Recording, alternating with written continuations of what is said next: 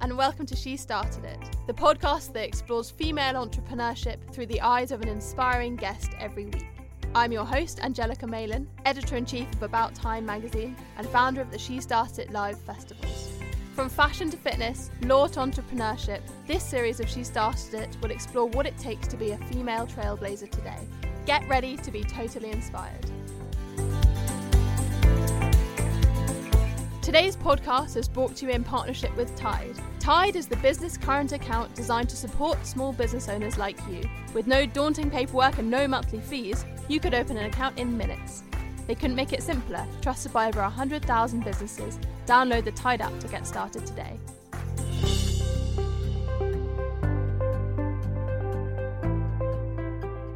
Jenny Afia helps the world's most successful people have more privacy and protect their reputations. She is the head of the legal team at Shillings and leads its entertainment practice.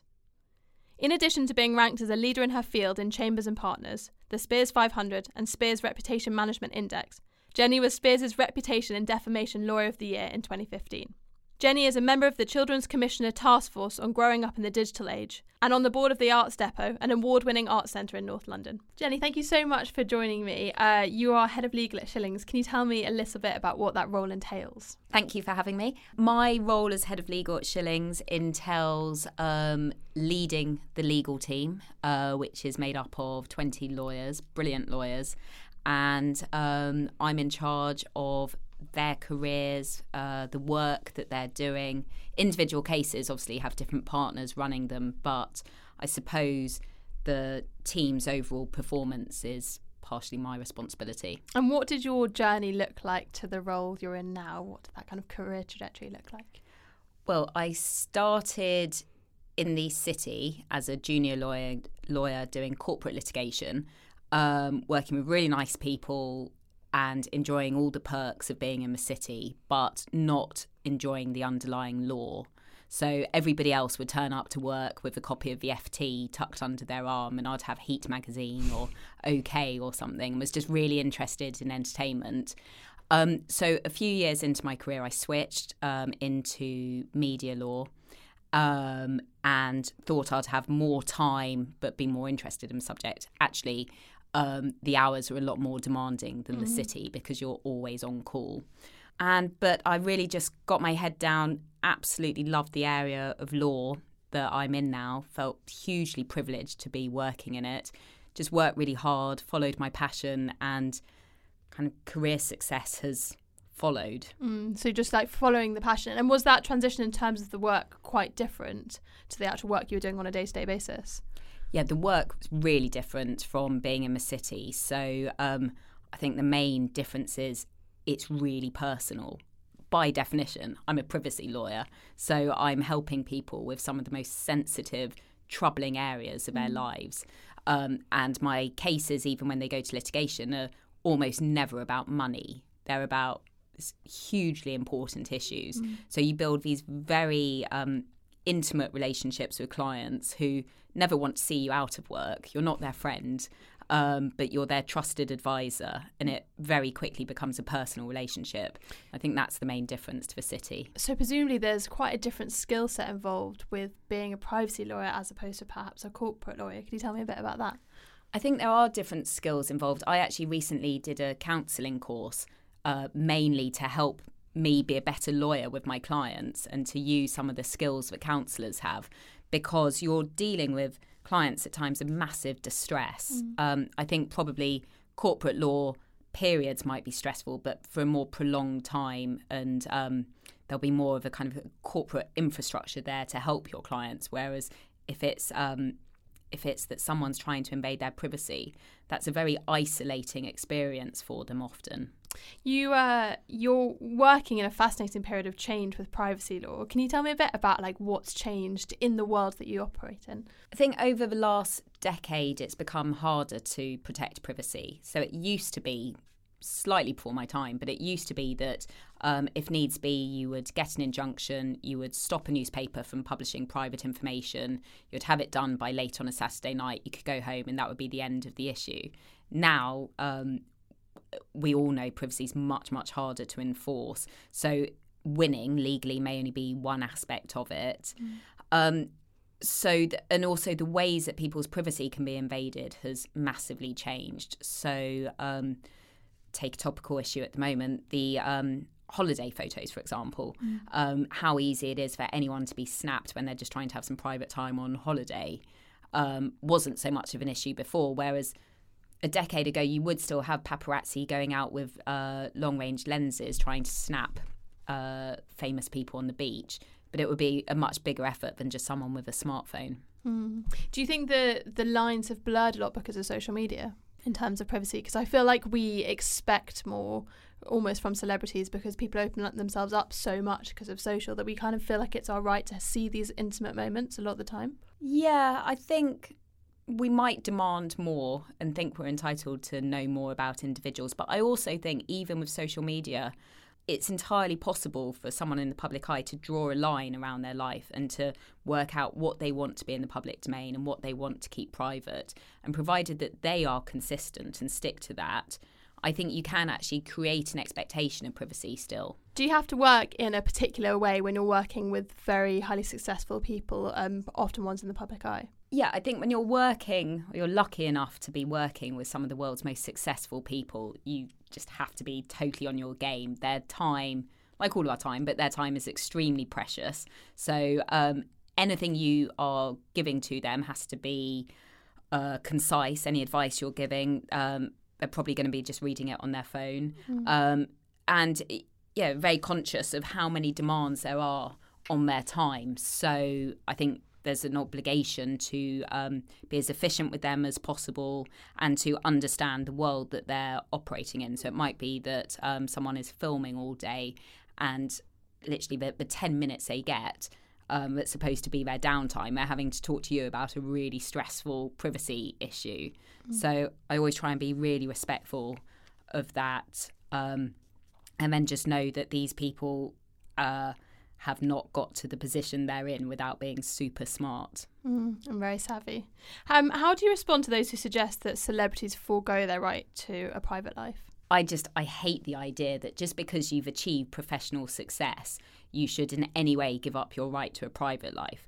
I do accept there are celebrities who will have less of an expectation of privacy because the whole way they act is to um, to seek exposure. And the law recognises, and I agree, that those people have less of an expectation of privacy um, than other people. But people who are just really, really good at what they do, whether that's a really good author or a really good musician or a really good business person, I just think it's um, horrendous the idea that because they're good at something and work really hard at it, that they have any less of an expectation of privacy than anybody else would. Mm, totally. It's interesting though. I mean, I recently watched the Jade Goody um, documentary. Mm. I don't know if you've seen it, but she very much manipulated what we were seeing, and actually, so much of it was set up. And I think perhaps sometimes we're a little bit cynical and we think that um, the things that we're seeing are perhaps for celebrity gain, and so we feel like we we deserve to see everything the whole time, and that celebrities aren't supposed to have a private life at all. I think reality TV stars are a unique mm. uh, section of public figures or people in the public eye because the reason they are famous is because they wanted to be famous. Mm. It's sort of be- being famous is the end game. Whereas most of the people I work with are famous because of their talent. Mm. That, um, so I think different expectations of privacy do come with those people. And I think Jade maybe less so, but what are we like a decade on? Anyone going into reality TV now, I think uh, you can't go into that with your eyes closed. You know what you're signing up for, mm. and most of the people I imagine still want that that level of exposure and scrutiny. And it will probably only last about six months anyway. yeah, totally. So, I, but I think they are. I think reality TV stars are very different to sort of A-list entertainers. Yeah, yeah, definitely. Well, there's almost this kind of Love Island effect in a way of people going in so open to the whole thing, and then uh, a few months later, it's just all fallen apart, and they've just been overexposed, I suppose. Yeah. Um, can you tell me, talk me through like the experience on a day to day of the job that you do? So you kind of get a dreaded phone call late at night that you found out that one of your clients is going to be in the press or something like that. What does that journey then look like, and how do you handle it? Well, it's a dreaded phone call for my clients. It's horrific. I love it. Um, the adrenaline kicks in, and even though I really feel for my clients and I want to help them, it's almost but in a much less important way. It's like working in an emergency room. So when they receive a dreaded phone call, my adrenaline kicks in and I, I love it. Um, at that moment, it's usually at the most antisocial time. And I had one last week where I was just about 10 minutes away, I thought, from getting my kids to sleep. Phone call comes in. I had to just shove them to one side, shove an iPad in front of their faces, um, and just kick into gear. Um, which entailed getting some colleagues around me to help, finding out the facts, speaking to the client who was very distressed, speaking to the newspaper's legal department, um, and uh, just really pulling it all together to try to stop a story within a few hours, which we did. I mean, it's a fantastic feeling. Mm. Um, there's quite a lot of adrenaline afterwards, and um, so it makes for a late night, but it's yeah. really exciting. But you feel really like excited in the moment to actually be part of it, I suppose. Yeah, it's brilliant being part of it and knowing that you've actually helped mm. and um, you're on the right side. This case, it, there was no justification for invading this family member's privacy. Would have been really distressing. The the risk of it was very distressing, um, and it's not always the case that you get a very clear result of we've stopped this story. It's not kind. It's not. As we were discussing earlier, it, it, you can never say it's completely gone away because mm. of social media and so on. But um, it's very very satisfying to stop a story when you know you're in the right and to just um, have a client who is in a better position because of your involvement. Mm. And what happens when you don't manage to stop it? How do you then deal with that? How do you feel? Awful. um, it's really, it's really difficult. Um, it's then about helping the client through the process. Most of the times, it will end up being okay, um, but it's uh, it can feel horrendous at the time. It is horrendous at the time. Mm. I think those are the times where you really you feel like you're in the trenches with your clients, mm. and but you have to maintain objectivity. Mm. As I said earlier, you're not their friend; you're their trusted advisor, and you try to help them get through it you said before about putting your kids to bed and then having to put them in front of an iPad. How do you juggle that balance with being a mother and, and a really high intensity job? Well, I'm really lucky because I've got an amazing husband who um, is really, really involved in childcare, and we always set out to be 50 50.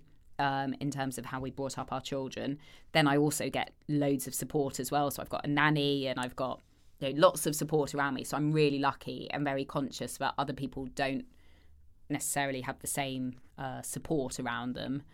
And then I think the other thing that helps is um, I'm not desperate to spend all my time with my children.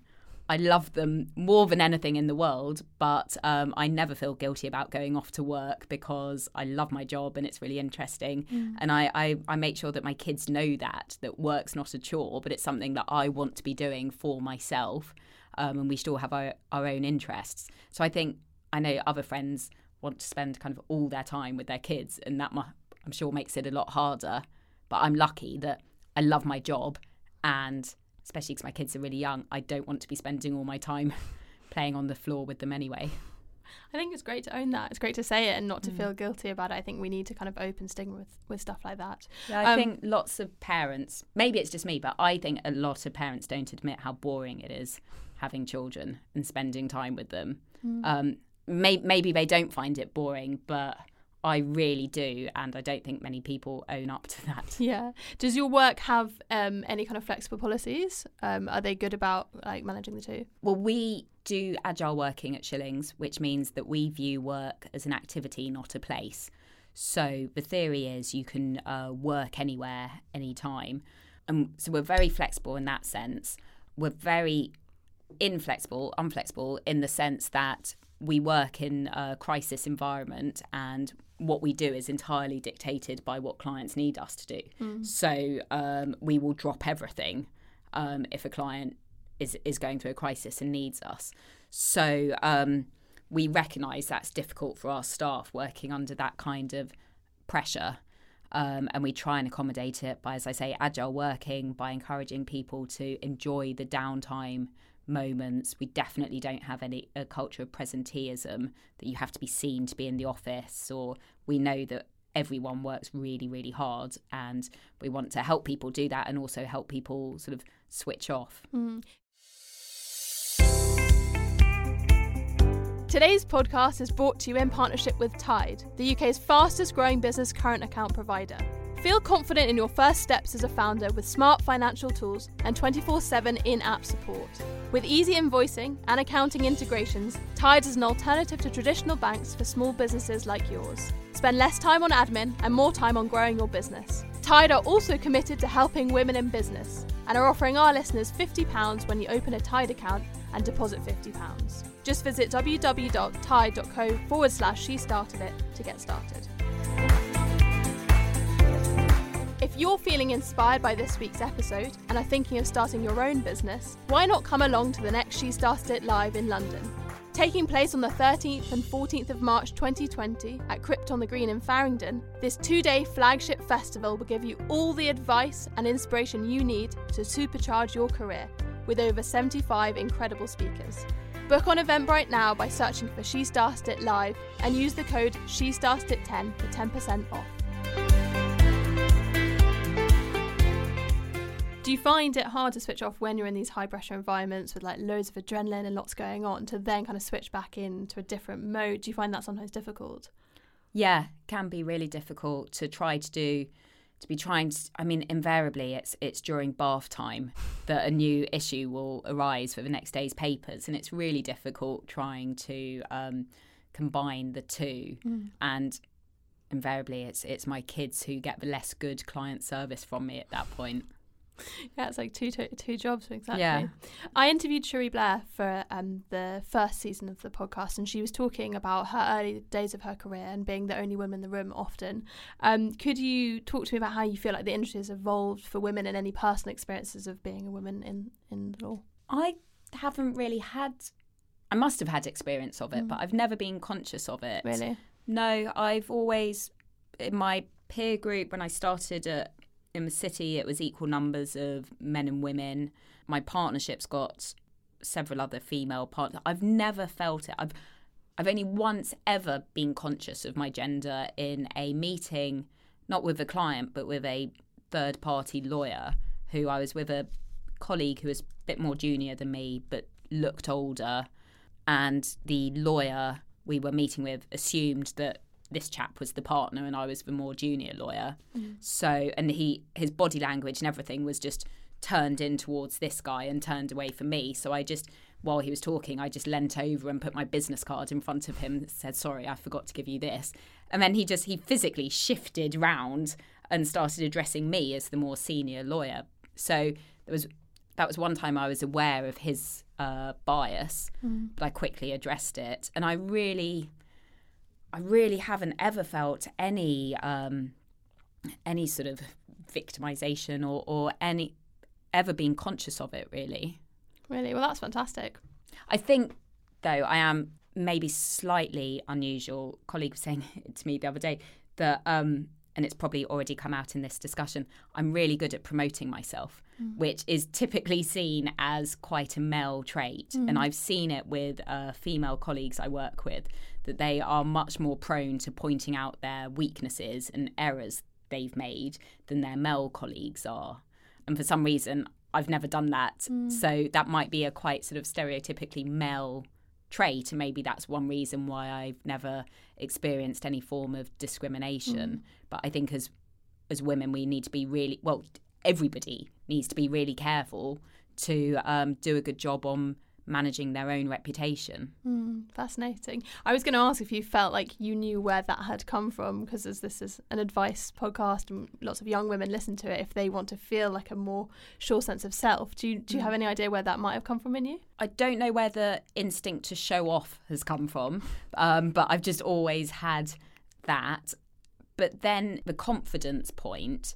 I think is something I've worked on. When I was going for partnership, um, six or seven years ago, one of the concerns about me was actually that I lacked confidence. Really? Uh, my more senior colleagues thought at the time. So it has been something I've worked on and sort of lack of confidence in my abilities as a lawyer. So um, I totally get we are not all born with it, and mm. I've I've worked on it, and um, the way I've got through it, it's a few things. One, kind of consciously not putting myself down in front of other people, even if I'm thinking it, never leading with my faults uh, to colleagues. So that's one thing. Second thing, which sounds really shallow, but I've always, um, well, it's helped with my confidence to dress the part. So I, if I have a big meeting, part of my prep will normally involve a good blow dry. And I will make sure that I don't go into a meeting with chipped nails or clothes that have got stains on them. And it, it's not about wearing expensive clothes or any type being fashionable, but it's just about looking smart and feeling the part. And I do think that plays a big role on it in in, in confidence. Mm. And then um, sometimes I, I've got quite a lot of confidence from um, being quite real at work as well. Like I, um, I often talk about my feelings and how I might feel about a business proposal, or if you if you can just feel that you've been your true self at work and you don't have like a, a work persona and an out of work persona, but just your whole kind of personality, you bring it all to work, and then you get accepted. And then that makes you feel pretty good about yourself. Mm. So um, don't be afraid of showing your feelings. Yeah, rather than feeling like you're showing up with one part of you but not the whole thing or hiding kind of parts of how you're feeling about stuff, I suppose. Yeah. Yeah, and just going back to the clothes thing, I used to always feel like I had to dress in a very corporate suit Mm. and almost dress like a guy would dress. You end up wearing like a suit jacket and suit trousers or even a skirt, but a very one way. But then I, I got to a point where I realised I can be a bit more individual in my approach as long as I'm always smart. Um, but you just don't feel you need to hide any part of yourself at work. Have you seen any changes with the younger women coming up the ranks with how they kind of act and dress in the workplace? Just been having a discussion about dress codes over lunch. I think people are more casual in their the way they dress. Um, but I imagine that people were saying that 10 years ago, 15 years ago. It's probably the kind of thing you just say when you get older. There does seem to be a little bit of a um, a bit more reticence to work really hard, Mm. possibly. But again, that's probably just the kind of thing that older people always say about the next generation. But um, I don't know if everyone is willing to put in the hard work nowadays. Massive generalisation. No, but I think there's something in it. I think I know just kind of anecdotally from my peers that a lot of people aren't as attracted to the corporate world because the rise of like entrepreneurship and working for yourself, and a lot of people want to take a laptop and go to Bali and sit on the beach Yeah. and, and run things in that way. And actually, I think for a lot of my friends, the corporate world didn't appeal in the same way. Perhaps I think perhaps the nine to five has been a bit um, stigmatized. Whereas in reality, I'm sure the successful entrepreneurs are working harder than anyone. Mm. Yeah, definitely, definitely. Well, it looks really glossy, but it's it's Mm. actually not. Um, well, that's really useful. All that stuff about confidence and, and not. So when you say you don't, um, you wouldn't talk down about yourself in front of someone. Are you not thinking those things, or you just have learned not to say kind of negative things about yourself in front of like your colleagues or your clients? I'm always thinking them. and uh, like, I'm always trying to be a better lawyer and uh, going over what I could have done better. It's very rare. No, sorry, it's not very rare. It's um, it's not every day. I think I nailed that. I did a really good job, but I so I, I'm quite internally critical and try and learn from it. But yeah, just don't talk about the failures. Yeah, so openly. And what about mentorship? Um, is it important in your profession? Have you felt like a mentor to, to young people coming through? I do officially mentor um, people in uh, both people at the firm and quite a, f- a number of women externally have approached me and asked me to mentor them, which has been really great because they're really, um, really bright women who are just keeping me on my toes. And I always learn something from the session with them. I've never had an official mentor, I've had some coaching um, and I have role models but I've never had a mentor personally. Yeah. You're a campaigner on the relationship between young people and social media. Um, can you talk to me a little bit about that? So I've worked a lot with uh, the Children's Commissioner, who is sort of like uh, Mary Poppins oversees uh, children's rights in England. And she's very interested in digital issues and what it's like growing up in today's digital age. So Shillings have done a few projects with her. One of them was rewriting Instagram's terms and conditions to make them accessible for young people. And then our most recent campaign has been drafting a model law which would impose a duty of care on tech companies. So when children are using social media, would say the tech companies have a responsibility to try to make it safe for them. In the same way that if someone was building a playground, they would have to follow certain rules to ensure that it was safe. We say it's not okay to just set up a social media site, No loads of children are using it, Mm. and then not put any safeguards in place to ensure it's safe. Mm. And do you worry about these things? Like, do you worry about the the environment that these kids are growing up in? Yeah, I think it's really difficult for children growing up with social media today. And I mean, we've all read the sort of the horrid headlines about bullying and suicide and self harm and all of those kind of really big issues. But just on a day to day level, I worry what it's doing uh, for young people's brains. And I worry about how I'm addicted to screens and then how I see my children uh, modeling themselves on me and my husband. And, and yeah, what's going to happen to all of our all of our children's brains um, growing up in this social media age. What's your tech vice? Like, is it Instagram? I've come off social media for the last couple of months. I've consciously uncoupled with it uh, to because um, I just don't think it's doing me any good. But what I found is it's not even the platforms because I'm still touching my phone as much as ever, and I'm now going on LinkedIn more, which I'm really not interested in at all. But there's just this uh, desire to be looking at something on my phone. So um, so I'm trying trying meditation now. I'm finding the Headspace app quite addictive. I'm sure it's designed that way. Um, I've got a few books I'm trying to read a little bit more of, but I'm still picking up my phone just as much Yeah. as um, when I was on social media. But yeah, just look. I will. I always delete my email at the end of a day, and then I re-download it in the morning. And I find that I'll still pick it up, and I'll be like, "Oh, there's nothing to check," and I'll have to put it back down. But I'll do that a couple of times throughout the night, and you have to really unlearn these things. You delete each message, Um, or you? No, I just delete my Gmail app. Wow. I know, but I, I mean, I, I don't. I don't have such a high pressure job, so it's fine. You know, it's lifestyle. But does that achieve anything for you? well, I don't check my email before bed, which is the purpose. Okay. Yeah, it works for me. Yeah, that's great. It's working at the moment. We'll see. Some people have called for like a tech Shabbat where, you know, you switch off for like a day. How do you feel about that? Do you think you'd ever be able to just go phone free for a bit? I think it's an amazing idea.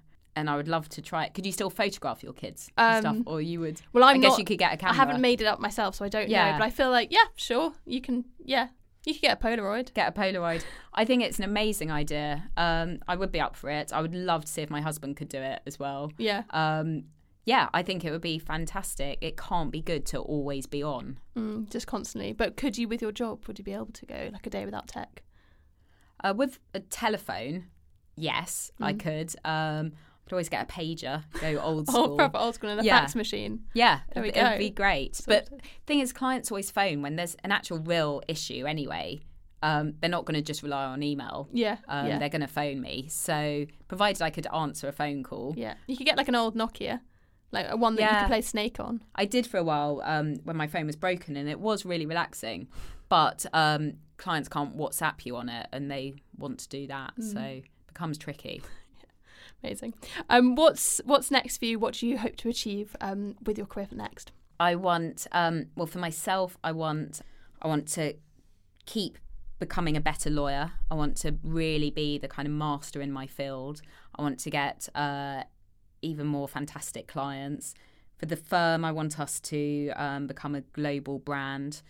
Um, and then, kind of beyond that, I really, really want to see this new law come into effect so that tech companies mm. will legally owe a duty of care to internet users. How far are you along with that with that journey, and what's the likelihood of it happening? Well, the government adopted the suggestion that there be a duty of care. So the wording is being going through the process now. Then there will probably be pushback over it from the tech companies who obviously have a vested interest in there not being a law. Although to be fair, several are like Facebook are now recognising that there should be legal uh, restrictions in place. So I can see it happening within the next few years, but um, the political agenda is quite crowded at the moment. Mm, yeah, this is true. Well, thank you so much for coming to chat to me. If people would like to find out more and to get in touch, how should they reach out to you? My email is on the Shillings website, so I'd be really happy to uh, speak to anyone that way. Fantastic. Thank you so much. Thank you. If you enjoyed today's episode, don't forget to subscribe, rate, and review so more people can find the show. Until next time, keep dreaming and achieving.